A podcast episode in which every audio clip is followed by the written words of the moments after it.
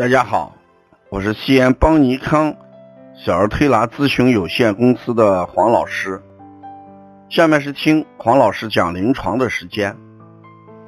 今天我讲一下，哎，慢性咳嗽在调理的时候，我们要考虑一下鼻后肌肉的问题。这两天我接了一个小女孩，哎，四岁。连续调了四次咳嗽，但总是到晚上一点到三点这个时间段，或者早晨起床之后七点到八点这个时间段，咳嗽总会吐出黏黏的，像鼻涕又像痰的东西。但是我们从观察孩子的舌象来看。舌质淡白，无苔，所以抓住这一点，我想讲给大家的，呃，一个诊断方法是什么？有痰的孩子，他往往是腻苔，啊，要苔要腻一点，而苔少，不存在腻苔的情况下，我们就要考虑这个。粘液既像痰又像鼻涕，把它就要理解为鼻后滴漏。我问妈妈，孩子晚上几点睡觉？她说大概嘛就是个十点半左右，十点半睡到三点，这样也就是四个多小时、五个小时，孩子咳一段。然后吐出来黏黏的东西，那这个就是这四五个小时里面鼻子滴漏到咽喉的一些鼻涕排出来，很安定的就能睡上一段时间。三点以后，又到早晨七八点，又是四五个小时，孩子又咳上一阵，这个时候呢？这个痰粘液就像鼻涕，这个滴漏的鼻涕排完之后，整个一天，嗯，基本上不咋咳，即就是偶尔咳，他也感觉到是干咳，哎，也就是说肯定是没有痰了。那至于白天是为什么偶尔还要咳几声，这种我们就要考虑腺样体呃那个扁桃体肥大的问题啊，扁桃体肥大的问题。为什么要考虑扁桃体肥大而不是肿大呢？首先，舌质白，脸色白，说明孩子体内是不存在热的。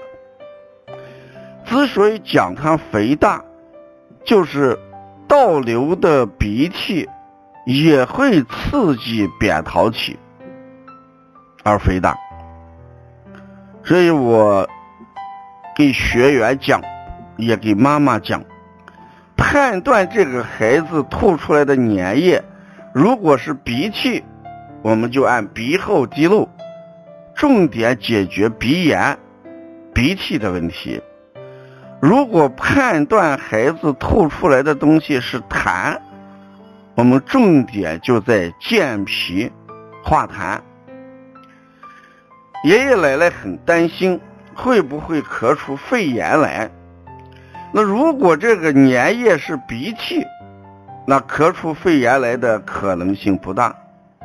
如果这个粘液是痰，那也有可能咳出肺炎来。但是从这个案例，我已经明确的告诉大家，舌苔不腻，而且。白天是干咳，这肯定就不是痰的问题。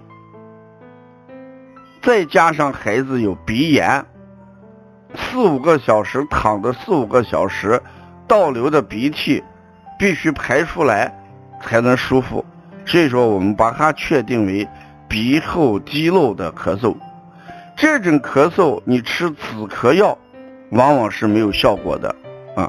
所以希望大家在临床上。已经把这个慢性咳嗽，呃，周期比较长这种咳嗽，一定要结合鼻炎的调理去推拿，一味的化痰止咳效果不好。有关鼻后肌肉引起的咳嗽，呃，我在黄老师讲临床这本书里边选了一些案例。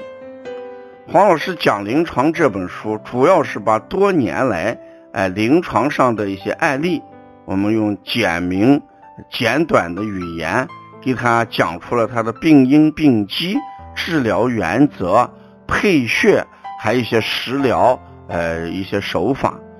这本书里面也有一些育儿心理的一些方面的文章，也有一些妈妈在育儿路上她的一些经验和值得我们推广的东西都收录在里边。黄老师讲临床这本书，嗯，已经在。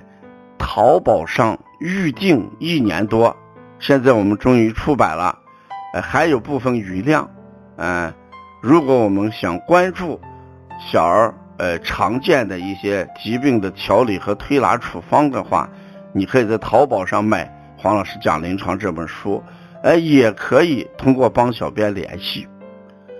另外，王老师讲的二十八种发烧，呃，最近也已经出版。如果我们需要看这个孩子发烧的一些细分的原因、病因病机和常用的一些家庭护理推拿手法的，我们也可以呃买王老师的二十八种发烧。同样，我们可以在淘宝或者呢跟帮小编联系，都能买到这两本书。